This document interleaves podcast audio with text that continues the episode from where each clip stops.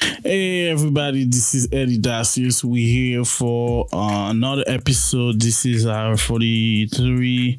Yeah, we have 43 episodes so far. We have a great guest. Um, her name is Princess French Francois. Uh, Princess Francois. She gonna tell more about herself, and she she's amazing. I promise you, she's amazing. We're gonna make sure we we we learn everything we can for an hour, but um, we'll definitely have a great time. So let's give pop to our sponsor. We have Dacius Facility Management.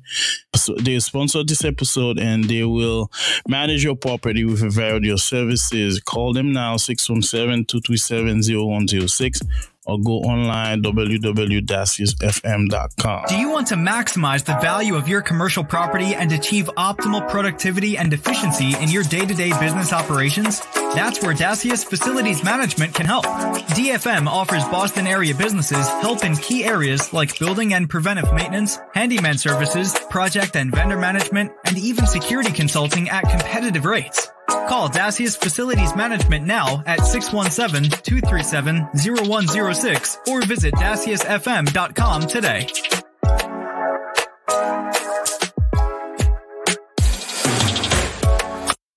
Yes, the Dacius FM is the solution for your all your properties. Call them now 617-237-0106.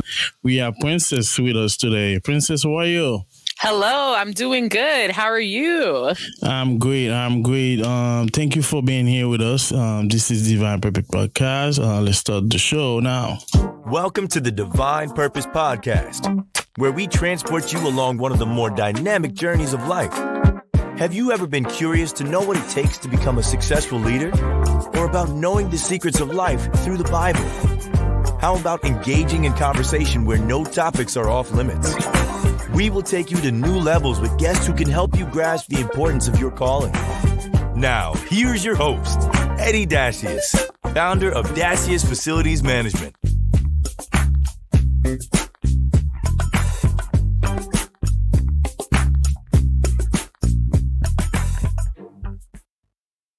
Yes, last, like promised, we have Princess Francois with us, also known as the as Franny the Traveler, and she's a national award winning educational leader, equity adv- um, advocate, and travel blogger and content creator. She was born in New York, uh, especially in Brooklyn.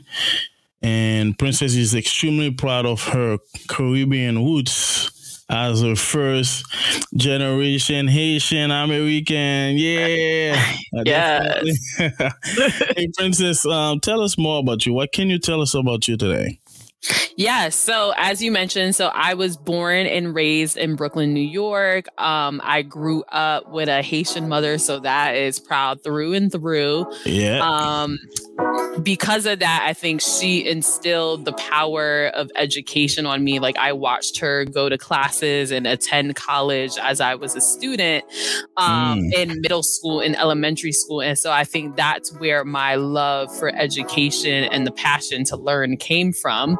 So in college, you know, I made it to Columbia University. I was a pre med student while I was at Columbia.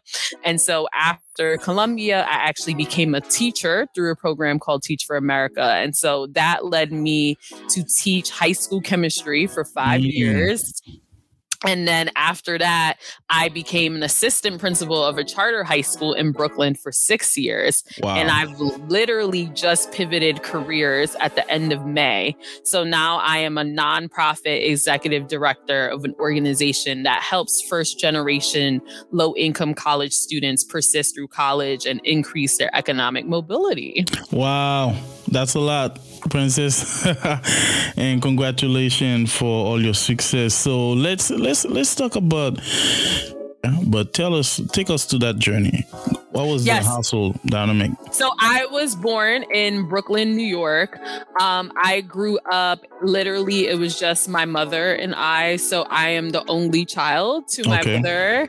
Um, and my mom single handedly raised me. We came from very humble beginnings. We I do have a massive extended family. Like I have 30 plus first cousins. Um, wow. because I, and I processed this because when I got married last year, we took a group family photo and there were nearly 50 people in this family oh, photo. Man. Wow. That's funny. I know I know our Haitian they we we are that's a big family. I know big family. Same for uh, my wife. Uh, she has a big family too. So let's going up with you and her mom, and you you just mentioned you saw like uh, value education. Yes. The um, the question for me is, can what are the three most challenging event in your life, and how do they challenge you? Yes. Um, so I would say so one big challenge, one of the biggest challenges I had in my life was when I was in college. You know, I was a pre med student at Columbia. Um, so being in an institution that was a predominantly white institution. So mm. when we mm. think of Columbia, we often think in New York City, it's pretty diverse. However, I would say that people were in their pockets. There weren't necessarily as much of the fully mix and mingling.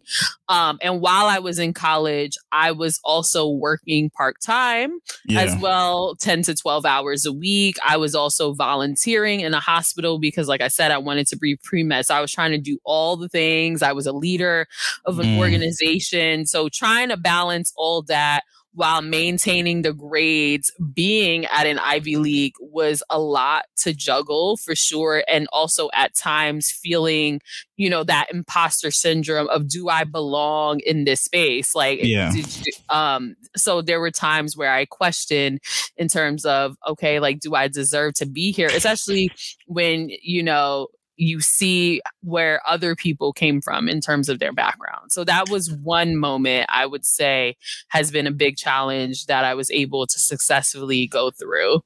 Um, I think a second moment was actually right after college. So, Teach for America and my first two years of teaching, I would argue was some of the hardest years in my career, like in general. Many people would describe Teach for America as being the equivalent of being in a military boot camp. And why that's the case is because the schools you're teaching at are very underserved. They're not putting you in a school where there's all these resources to support you. Um, and so as a result, you're serving so many different roles to the students you have. So the fortunate part, I was serving literally in the community that I came from. Um, so I saw myself in many of the students. Um, but it was just hard of okay i have to go make photocopies you know outside because like our copier isn't working or i'm working endless hours to plan lessons and grade papers but i'm also going to grad school for my master's degree so i can continue um, teaching. And so, and then even just the yeah. system, like New York City as an education system wow. has so much bureaucracy that right, you're, you're up right. against. Um, so that I think was a very pivotal time in my life, but yeah. it also led me to decide to shift from pursuing being a doctor to now staying in education and having that impact. Um, thank you, Princess, for uh, well elaborated elaborated your your path. But I would challenge you with this question. You studied with we went pre med school, right? And you change it. So the reason I ask is because I know Haitian family. Oh yeah. The the the the, the best jobs are to be a lawyer, a doctor. You we, we you name it. But what what happened for you to to kind of change it, and what was the support level to allow you yeah. to change it? So I think um, it took a while to come to this of his. So my first year, honestly, I wanted to quit teaching after few months. Like January, my first year teaching, I was ready to get out of this. Like oh, wow. I did, I was ready um, to quit.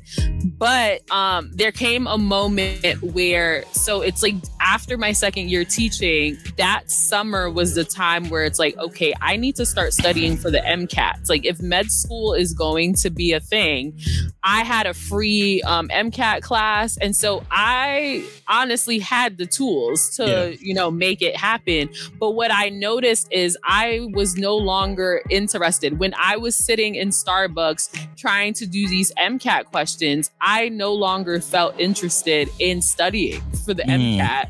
And so, where I had to do some deep reflection was why is that? And so, I began to realize I was more interested in helping other Others, people yeah. pursue med school and become a doctor versus pursuing it myself. Like being in the hospital no longer interested me. So I took a leap of faith. What ended up happening, my principal saw something in me. She pushed me to apply to a leadership program for a second yeah. master's.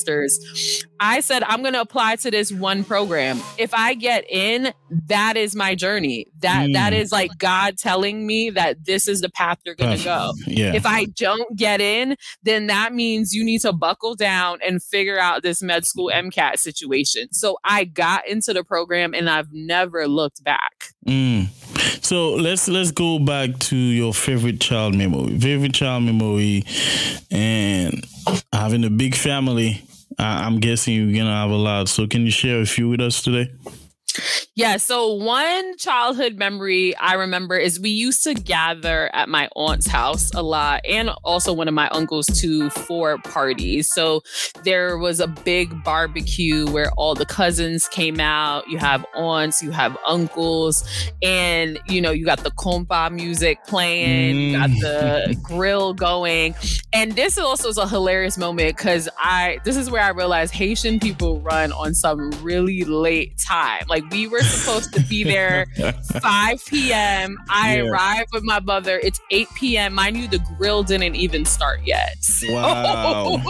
I was like, oh, this is how we party here in Haitian families. Like, we're just gonna be wow, really wow, wow. No, no, you're right. You're right because that's that's something that's not a good sign, to, uh, like a plus for us. But we we don't we don't cover the time well. You know, it's like um, I have a friend who always said, if we go to a party, he says, "This is not Haitian time; it should be American time." So make sure you get you yes. get your own time. Yeah. And with that, I remember another big moment where one of my cousins um, got married. I think I must have been in middle school at this point. So they gave a, um, and it was in a, a beautiful event. It was in New Jersey. Like I said, moments like weddings is where you get the whole family together. Yeah but I also remember a moment where we all arrived and then our cousins announced of like, oh, you are all on time, meaning like they gave a time two hours no. earlier than what the wedding was supposed to start, knowing yeah, people were gonna arrive late. no, no, you're right, you're right, and that's something we can get better at. And I think as as uh, people, we we have some bad moment, but yeah, definitely that's something. I view it as funny sure. moments. I just yeah. It as like I think we just it's it's like island time. Like it's a more leisurely place. We're not like in a rush, but it brings to good comedy when I look back at these moments. yes, and I agree with you too because um me growing up the same thing we we're not washing like the, the here so now let's talk about the American culture and the Haitian culture. Right. The reason I ask this question is to relate to the time. Like people say time is money, but in Haiti, we don't talk like that, you know? Right. So how did you adjust to to that mindset? I mean, I think there are just moments where when you're in school and in work where you're just called out for being late. Like I remember, for example, when I first started my position um, as an assistant principal, I was living far away from that school. And so Yeah. there would be moments where, you know, I would be showing up late into a meeting, which is not a good look, right? Because you're supposed Yeah. to be one of the school leaders. And so having your manager have that tough conversation of, no, like being early is essentially being on time, and being Yeah. on time is essentially being late, and you need to figure it out. If that means leaving 30 minutes earlier, Early. an hour earlier, that you have to make it work. And so, um, realizing in American culture, you know, people pay very close attention to when people arrive into big spaces, into small spaces, Yeah. and having that awareness i think has been something that i've that has been ingrained into me over time and it, it i feel like sometimes i'm code switching through it right because if it is a family event or when i'm with my mother my mother still has you know the tendencies of like of course i mean she's born in haiti in terms of time is not as much a concept of like what it means to be on time oh, Yeah. versus in my professional Profession, yeah. life time is everything but Yeah. to my personal life with friends i also notice such a big difference of how my friends operate like some of them are the stickler of time Yes. and there's other friends where you know they're going to show up an hour late so when i plan a personal event i'm like i tell people at least 30 minutes earlier what the time is anticipating that Yeah, no, uh, no, I think that's that makes sense. Um, let, let's go to this question. What what is the best compliment you ever gotten? Ooh, I've never been asked this question before. Um, I think the best compliment I've ever received. Whew, this is really hard. Um, so I can remember a moment actually of this. So in my organization, we do something called PPV, public and private victory. So I host workshops in front of 300 plus people every Okay. month. And there was a college student, black and female, also interested in the sciences. She got up and said, you know, I want to give a PPV to Princess because she's the perfect example of what it means to be a black woman who's Mm. always pursuing her dreams. And she showed me that it doesn't stop after you finish college, that as life continues, you're always going to have goals where you're going to push after. And she showed me what is possible for me as a black woman. Wow. Nah, that's a that's a nice, very nice compliment. Um, let's go to this question. Um, I feel like people is exactly when like um writers, people who have books, they go to a process of they blocking out everything to focus on on their craft. and Oh, then I did that. I So yeah, tell us, tell um, take us through that process. That's a great question because this is so relevant and timely. So, um, I just came out with a book that was released this past month. However, prior to that, I spent six months completely off social media. So I'm very big on Instagram and blogging because I showcase travel content to people. Yeah. You know, what does it look like to travel the world? And so I usually am one who's posting every day. And back in February, I had announced to everyone I'm going on a social media break. Um, taking a hiatus. I originally just intended it to be for around Lent because this is the second time where for Lent I give up social media. But as I was working towards completing the book, I could not bring myself to get back on social media. And so I literally went into hibernation for six months. Like the only people Mm, who I was interacting with were either close friends or my husband or my mother. Yeah. So, like, if you know me in real life, text me or I would go on walks and I would have phone calls with people, yeah. which people don't do phone calls anymore. Yeah, I yeah. it's a lost art.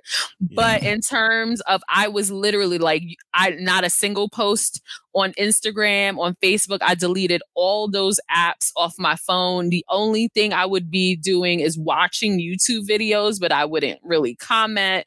And I used LinkedIn because it was more for my professional, professional job yeah. versus as a platform for social media. So when I came back on social media, it was six full months of not being on it. And what I noticed is like I had so many DMs. People were like, Where are you? Is mm. everything okay? because yeah. people felt like I I fell off the face of the earth. but then when I came in and saying like, okay, I pivoted jobs, I'm now in a doctorate program, I published a book, people now began to understand why I disappeared off the face of the earth for six months. no, and I think you have to take uh, take this break because mental and and allow you to focus more. Let's go to your high school and the process of you choosing a college. I don't know if you applied to many colleges or if it was one. What was the process to choose Columbia University? Yeah, and it's interesting because I have not thought about this in a really long time. So I went to an all girls Catholic high school in Brooklyn, New York.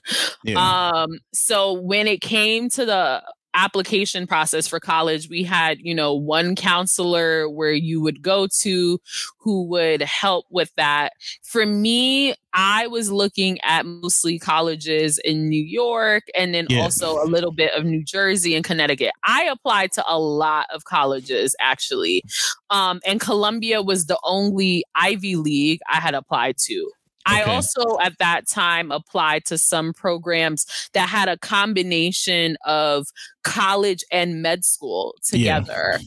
And they were very selective. And I actually got into those. Like I got into one where they only took 17 people and it yeah. was an eight year college med school program, and one college that was a seven year program of college and medicine. Um, but why I ended up selecting Columbia is where I realized I wanted more of the traditional college life of having the opportunities mm. to be mm. able to live on campus. Because in those programs, I was going to have to commute, you know, an hour plus you know each way to get wow. to them because of where they're located and so i realized i don't i couldn't see myself doing that for another 7 to 8 years i'm like this is the only opportunity where i can have you know what you know the full college experience yeah. being on campus being on the dorms you know the parties and all of that and many of my friends were part of that commuter world and i realized we had very different experiences in college and it was such a big deal to get into columbia too because being in an all girls small high school there was the fact that no one had gotten into yeah. an ivy league in 10 years from my mm. high school.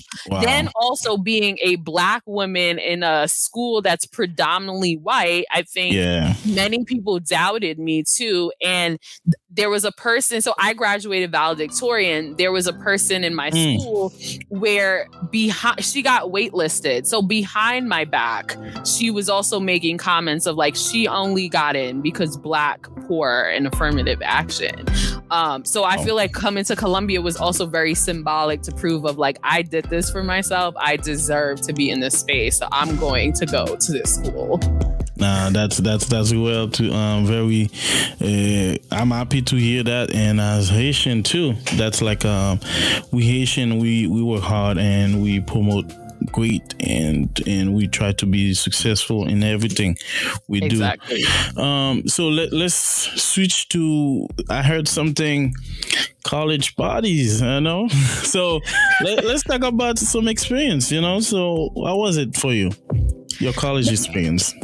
Yeah so Col- it's so funny because even though Columbia is in New York City, it felt like a completely different world than growing wow. up in Brooklyn, in Little Haiti, in the Little Caribbean, um, because of it was located in Upper Manhattan. When you enter the campus, it feels like you're not in New York City. It feels like I don't know, you're in Connecticut or I don't know, the middle of nowhere. Nowhere, yeah. Um, but then it's also a different population of people. Like I was meeting people from literally all over the world there. Um, and so that was the cool part. But what I noticed, so the, the good parts was I'm meeting all these new people. I also found people who had similar backgrounds to me because I did an academic success program. Okay. And so it was like a group where you also had other students of color at Columbia. We were together for six weeks for a summer. So I think my adjustment to Columbia was a lot smoother than what it may have been for other people. Because what I noticed is people who didn't have that um, struggled more, especially if they were um, a person of color, because it's just a very different dynamic of people. Like what they like to do for fun wasn't always what I like to do for fun. Yeah. But this group of people is like, oh, we love the Caribbean party vibes, right? Yeah. And so it was fun in that we had the Caribbean Student Association on campus and they put a party once a semester and it was soca music, you know, reggae, dance yeah. like all the tunes. Um, and so that was like the really fun part. The parts that aren't as glamorous as, you know, there's a lot of all nighters being pulled. Like there were many times I left the library six in the morning, you know, because of you know wanting to do my best, and yeah. I really was committed. Um, and then also certain classes you know, especially the science classes, I wasn't seeing as many folks of color in those classes. Mm. And so hmm. that made it harder as a pre med too which is why I became president of a minority pre med society to help us become doctors because I realized that we we're not as represented in this organic chemistry class or in this biochemistry class. Like we're going to be one of a few or you know some classes you may be the only black person and they're looking to you you know when the haitian constitution comes up in the curriculum of like oh yeah. i'm supposed to be the spokesperson for all the black people in this class yeah. But no, no, that's that's that's good to hear, and thank you for sharing. One thing I will ask is, do you feel like as Haitian, we uh involuntary forced to carry our uh, heritage where people I, assume it's like oh you're haitian you should know this or you should do this i don't have as much of that experience. What I more experience is that as Haitians, we have so much pride in our culture. I think we know our contributions to, you know, world history yeah. and, you know, the Haitian Revolution and all of that. But I think what we do as a Haitian people is like sometimes we put unnecessary pressure on ourselves. I think as a people, we're very committed and we represent excellence, but sometimes it comes at the expense of our own, you know, work life balance and mental health and all of that. Yeah, and I will agree with you. Um, let's talk about which of your accomplishment you the proudest. Yes. Um, so I think my biggest accomplishment to date um has been as an assistant principal because that was the time where I received um so I I think the impact I had the most was as a teacher but the proudest moment I had in my career though was um I unexpectedly received a national award that's only given to 40 educators a year. They showed up at my school. They made it seem like we were having a school assembly and then to find out that they were giving this award and check to one person in the room. And I'm thinking it's going to one of the teachers. And they unfolded the check and it was my name Like, wow. and right. surprise. that is what, and it's like I've never been surprised or I feel like recognized for my impact in a way that it happened that day. And as a result, you know, they had ABC, CB, like they had all these news channels there ready to record this moment and interview me. And I think it's opened doors for me because even pivoting to this role as an executive director, yeah. which I love, them seeing that award on my resume was like immediately of like okay we want to interview her.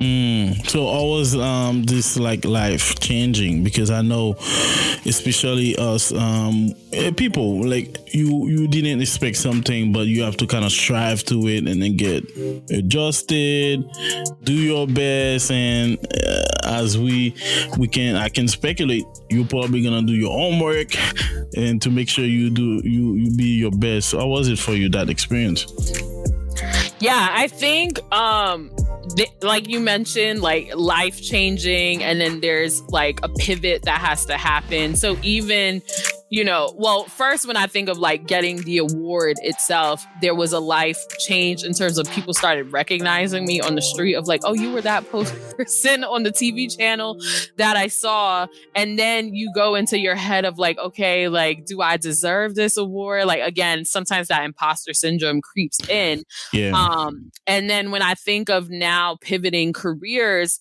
it's so different being in a school setting versus being in a nonprofit. And so I'm, uh, this is like six months into the role in terms of like, you know, taking workshops and learning from all the staff members because as you said, you want to put your best foot forward and make sure you're fully prepared for this role. Um, you you tap to something that people are dealing with a lot now, which is the imposter syndrome. When did you realize you made it? Mm, that's a great question. I think the first moment I realized, well, one, I think getting into Columbia was a huge moment. I mean, if you know the stats of yeah. like, it's less than, you know, it's like six, 7% of people who get in. I think that was the first moment I realized of, okay, my hard work and my intelligence is not just confined to this school. Like, this law institution recognizes that. I think um, where I feel like I ultimately made it also was when I became an assistant principal to make that jump from being a teacher to an assistant principal, you know, having I had to get two master's degrees in order to do that, but to have someone um you know, a school recognized of she can be a school leader. Especially I was young when I did that. So when yeah. you think of your average principal or assistant principal, a lot of times they're in their late 30s and their 40s. I became an assistant principal when I was like 25, 26. That is very young. So mm so to then think I've had this tremendous impact on education and think about it of like, okay, but I'm still, you know, in my early 30s and this is the impact that I've already had. Like there's only so much more room for the next, you know, 15, yeah. 20 years. no, that's that's good. And so what was your do you what was your support? I know this question is related to we Haitian as like a community, but we sometimes don't like to see people striving or people get to their peak um, in terms of uh, success. Can you talk about your support level, how your family, your husband, people around you, your circle supported you in this time? Yeah, so I think I'm very intentional of who I keep around me in my circle. So my mom has always been my biggest cheerleader and support and literally has sacrificed so much in order for me um, to get here. I think over time I came to learn of who my friends are and who are not because to your point, um, I guess I didn't necessarily find that among um family members or the Haitian community. But what I found out is that sometimes some friends are like, you think they're rooting for you, but behind yeah. the scenes, they're like talking a whole bunch of crap. But I think it comes out of insecurity. So I've definitely have had some friendships where it lasted, you know, from elementary school to college. But, you know, after graduating college, there definitely was a drop off of certain people in my life. Um, but now I have an amazing group of friends um, who've been, who are my bridesmaids in my wedding. And I think what I realized is when you're looking at friends, you need to get people who also want to be at the same level as you. Yeah. So when I look at the groups who I have, I have one friend who's a founding principal of a school. I have another friend who is a lawyer who graduated, who was at Columbia, went to NYU Law. I have another friend, she's also Haitian American too. She recently graduated as a doctor. She was in wow. that very pre med society I was with, and we also went to Columbia. So you have to have people who also are equally as ambitious. So they're cheering for you versus hating on you. And then my husband has been like I, I I don't even know. Like he he is so supportive. Like he edits my papers for grad school, and wow. and you know it's also helpful to have a husband who's also in the field of education. Mm. So he also understands you know the struggle, struggle and the yeah. drama, and he's also first generation you know American too. So he comes from you know Dominican descent, and so okay. I think we have also a lot of like similarities too that help us really like we're a support system for each other. Wow. Thank you, Princess. Um, so really appreciate it. So let's go to our break now. So we have Eddy Dacius with Divine Purpose Podcast with our special guest, Princess Francois. We appreciate it. We'll be back. What comes before making a smart decision? Choices. A smart choice is the best option, which is who we are. That's why our clients expect more from us and, in return, get more in everything we do. We understand the problem. That's why we thrive for excellence. We don't just create a winning culture, we aspire to be a smart choice, a voice for solutions. We believe in integrity, professionalism, and teamwork. Our passion is to bring results from our clients by working harder, smarter, and faster. As a team, we always deliver because we recognize your needs. Choosing smart influences us to be the best version of ourselves. That makes us different than other companies.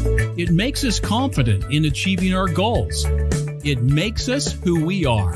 And it makes us DFM, the smart choice.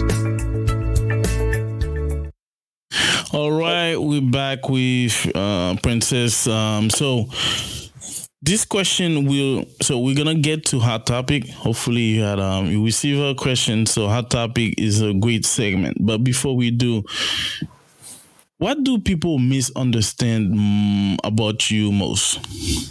Oh, this is and it's funny because I actually had this discussion with a friend recently. I think sometimes my passion in terms of how I speak gets misunderstood yeah. in terms of me being argumentative.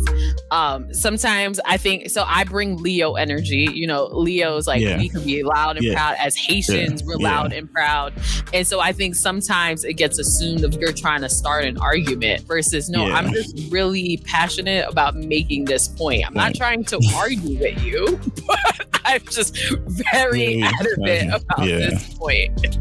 No, that's that's the thing, and I think you you I will I can relate to that because sometimes we we just take a position, but that doesn't mean we want to fight. Or we just very passionate, and we want to make sure we make our point, right? So, right. so what one? Um, okay, what do you wish you knew when you first started your career? Like one thing you I say, oh, if I knew this, I'll I'll I'll be better now. But is there anything you wish you knew before you started this journey? I think the biggest thing doesn't directly relate in the professional sense. I think what it is is you need to make time for yourself. I think you can get so caught up in terms of like you wanting to put in the extra hours and the hard work, but honestly, sometimes that comes at the expense of our health. And Yeah. so needing like how important that health is wealth and that you're not going to be able to push forward if you're not in the best health and not sacrificing health for the sake of your career. I wish I internalized that more um, at the beginning part of my career.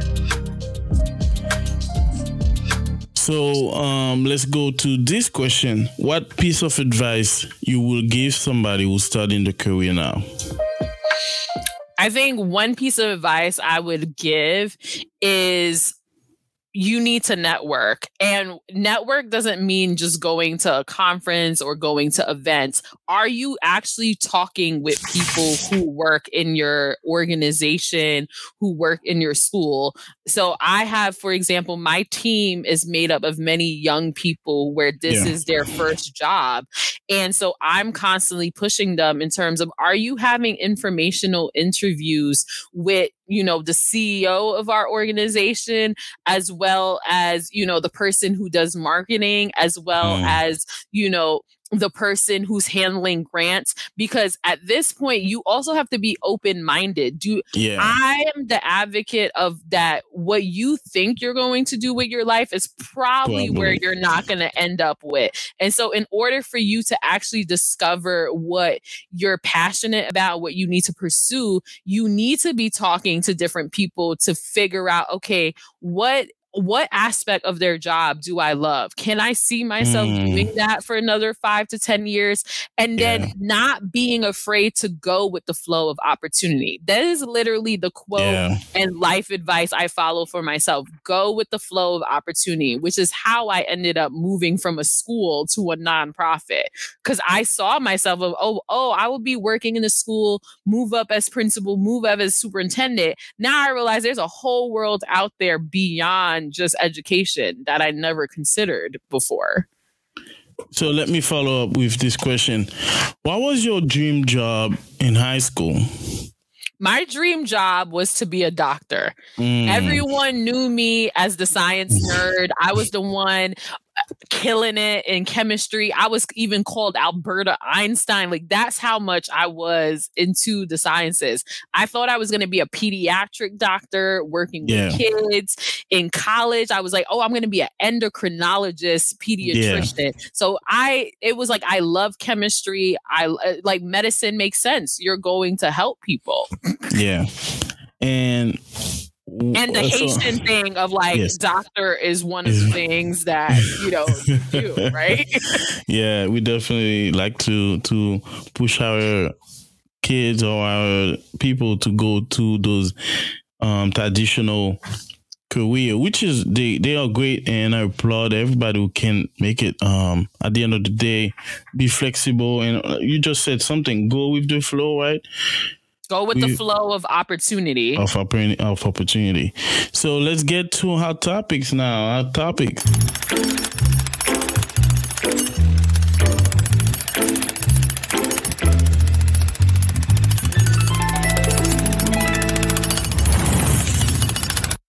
All right, Princess. So I'm gonna give you time. Take your time, and I know you, uh, educator. You, you're a writer. You, you're not, you're not gonna be shy for words. So, what is, how important is it for you as a black woman to succeed? Can you you said can you repeat the question? How important is it for Oh, you? how important? Okay. How important is it for you as a black woman to succeed? Oh, extremely important. I think sometimes it's so important that I put too much pressure on myself because when I think of success for a Black woman, I think we're also in a place where we still don't see much of ourselves. So I feel like I'm always trying to be a change maker or a trailblazer or trying to be, you know, the first in a specific space. Yeah. Um, so for me, success is so important because I also feel like being an educator, there's so many students who are looking at every move I'm doing and looking at my success as an example. So, and I will, I will um, stress it more because now we we we see uh, a trending. A lot of women are elevated in more opportunities. What would be the message for I have a daughter? Maybe in 10 years, she's watching this episode. What would be the message you would be sharing to a black Haitian American um, woman to focus and to be part of who they are and dream big? I think the message would be you come from amazing ancestors. You got so many ancestors from black ancestors to your Haitian ancestors that's made so many sacrifices in order for you to be as successful as possible. So the success is literally ingrained in your blood. So whatever it is that you want, just know and people are going to tell you it's not the case because there's going to be haters out there, but you are capable of literally anything and everything you want because you have the foundation in order to make that success possible. And well said, I agree. So this question will go for you, and I know I don't know if you work f- from home, remotely, if it's hybrid, if you go to the office. Um, there there used to be that saying, "Leave work at work," right? So now work is at home. How do you balance life now? No, I mean, even so, when I was working in a school, obviously that was fully in person. The yeah. work did not also stay at home either, because I think, one, if you're super passionate about the work, two, it's also one of those things. If you want to make it to a certain level, yeah, just putting in minimum hours is not going to help you get to like that level of success as quickly. Yeah. But now working, so I work in a hybrid role. So I work remotely four days a week, and then I'm in the office um, yeah. one to twice a week, depending on if there's an event happening. Yeah. And so I do find that struggle more in terms of having work um, not bleed into your personal time. So what helps me is I have an office at least in my like place. So I separate where I do work versus, you know, where I'm sleeping. Although sometimes I will do work from the sofa and that's okay because it's just more leisurely and more comfortable. But yeah. I think what I have, what I need to work on more is how to have the cutoff on time so it doesn't feel like you're working 12 hours because you're like, okay, I'm just gonna go take a break or I'm gonna go do a walk yeah. or let me do this errand. It's very easy to easy. lose track of time when you're working remotely. And um, I usually ask this question to to most of our, our guests. What was the pandemic for you? So the pandemic for me, so one thing is, so in the beginning of the pandemic, it was rough because so at this time, um, my husband and I were engaged, but we weren't necessarily living together. And he had caught um, COVID early on, actually. So w- I was making the sacrifice in terms of trying to protect my mom, who's immunocompromised, and also his parents. That so we did not see each other for three months. Like it was just virtual interactions um, because of just concern of safety. Um, yeah. I think pandemic wise, I wasn't the person who felt like, oh my God, I just miss seeing so many people in person. I actually enjoyed the pandemic because it made me realize how much more of an introvert than I come across because okay. I restore energy by being to myself, you know, by, you know, watching TV. And so mm. it it allowed me to not have to feel guilty for not seeing people because we just couldn't see people. And it allowed me to be able to care for myself and have a better routine. So in many ways, I actually enjoyed the work life balance I had during the pandemic because my school also went remote for a year okay. and a half. Okay. All right, that that's gonna help it too. Um, that was hot topic with um, Princess. Uh, I think that was great. So let's go to your book. I know you want to promote your book. Let's talk about it. Yeah, so I literally released a book a month ago from yesterday. Um, it is called Support Black Period. So emphasis on that, a green book to eliminate your ifs, ands, or buts. And so this is not your modern day green book. So for those who don't know, the regular green book that came out, you know, decades ago was meant to be a listing of places that are safe for black people to go from hotels to restaurants to businesses. This modern day green book is a list of Black owned businesses from black coffee shops to black tea houses to black wine, black ice cream, black festivals, black museums. So anything I feel like you're interested, you're going to find something in this, but it's not just a resource. It also is a framework that helps shift people's mindsets. So there's five steps in terms of how you can support the black community and I also embed a lot of personal stories. I also embed a lot of history that's not taught in your textbooks into this book. So it's not just the list of businesses. It's actually a really interesting read. Um, how long did it take you um, to to publish it? So it took about two years from the time that I had the inception of the idea. But I would say, remember, we talked about like the last six yeah. months being the buckling down. The last six months is where I would say the majority of the book was completed in terms of the written manuscript. And then during that time, working with a Black woman to help get it published in terms of the cover and distribution to Amazon and other places. Wow. Um, let's talk about travel. And I know you. So usually, um, I would still ask you this question: What um, what are the three books you will comment? We will comment our audience. I will add place to travel. Yes. In that too. So books or place to travel you will recommend to our audience? So I being a big traveler, so I've been to 30 countries, 35 states. I have a lot of places I can put there. So I'm going to give both domestic and international recommendations. So yeah. in terms of three international destinations, I put Haiti on there and I know I'm being biased, but why I put that on the top of the list is because um you know what the media shows you is not what it looks like when you get there. Um, Haiti yeah. has some of the most beautiful beaches that are untouched that people do not realize. But then Haiti also has rich history. So going to see the Citadel and yeah. you know learning that history, I think is also very important for anyone to even understand Latin American history. Yeah. You can't understand.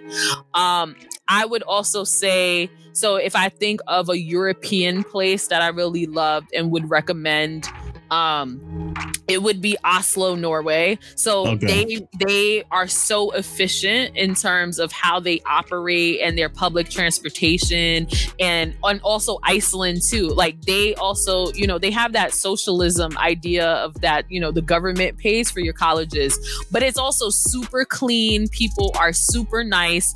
And in Norway specifically, it's a lot more diverse than you would assume. So they yeah, so that's why I tell wow. people this because I thought it was just going to be you know, just a bunch of Scandinavians, Norwegians. Yeah. What I realized, I was seeing people in hijabs, I was seeing interracial couples. And so I learned after 30% of their population are now immigrants. So I was seeing murals of a black man and an astronaut. Mm. That's the last thing I would have thought, you know, wow. going to Norway.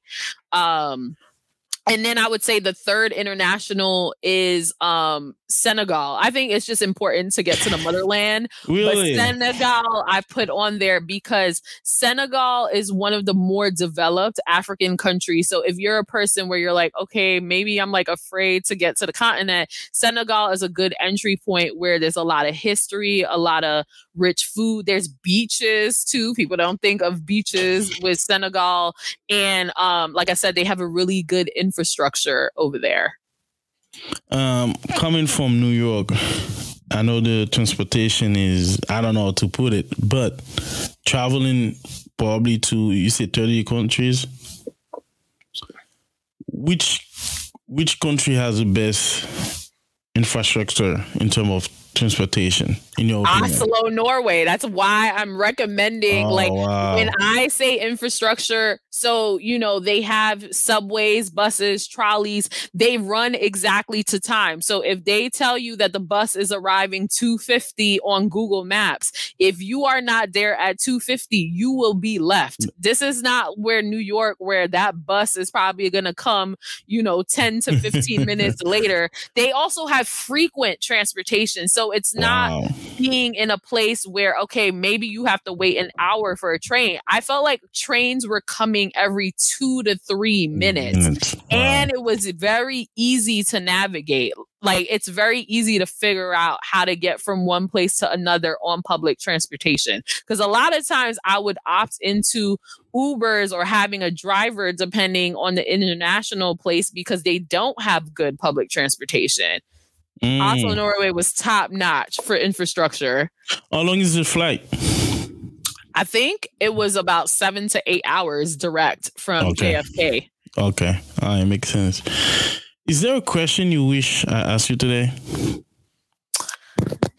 No, I think I will say you asked very unique questions that people typically have not asked me because, you know, I always expect the questions of, you know, what is your, you know, where are you from? What is your journey? You know, how did you get here? But you asked very unique questions. So I don't, I don't think so. I think you asked very well rounded questions. Appreciate it. So this will be my last question. What is the future holds for you, Princess? That's a great question. I think when I think of what the future holds for me, I hope to continue to have an impact both in the education space and then also in the travel space as well. So I'm just going to speak to existence in terms of, you know, this book being, you know, a bestseller at some point and it also shifts people mindsets in terms of how they support the black community. And then when I think of my impact in the education space, I think who knows, like one day you might find me as CEO of a nonprofit or I open my own um, company as well. And I wish you the best. And you put it in the uh, in the in the in the universe. Oh, And, and completing my doctorate. So in a few years, it will be Doctor Princess. Oh Francis. wow! and uh, I wish you, I wish you success and definitely great, um, great journey. So one thing I take away from this um, episode, our conversation, is that you value education and you you're proud of who you are and you're promoting success not for you but for everybody around you. That's um that's like um i call i make it that's a calling. I think you embrace your calling. So some people still figure it out but uh, i think you get to it and you're gonna strive because um the the mission is to help others Thank you so much. I, I appreciate that. And I would agree. I think I definitely found my calling and there's an alignment. And so I just want to thank you in terms of you found your calling in terms of elevating other people's voices and their journeys. um last word for you I'm sorry? word? last, last word, word? Oh yeah. So i think like i said um you know thank you so much for having me on this podcast. I hope you know my story you know inspires you for you to see that anything is possible and also realize that life is not linear. So i'm just going to end with as i started in the middle of the combo uh, just be open to follow the flow of opportunity. Um, before I let you go, because we have a few minutes, any best movies?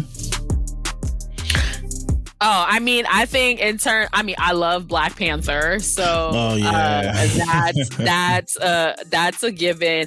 And I'm also um my two other favorite movies are like the Harry Potter series. Yes. I have watched every single movie and I like did a whole marathon of the whole Really? thing last year. Yes, like I actually rewatched every movie.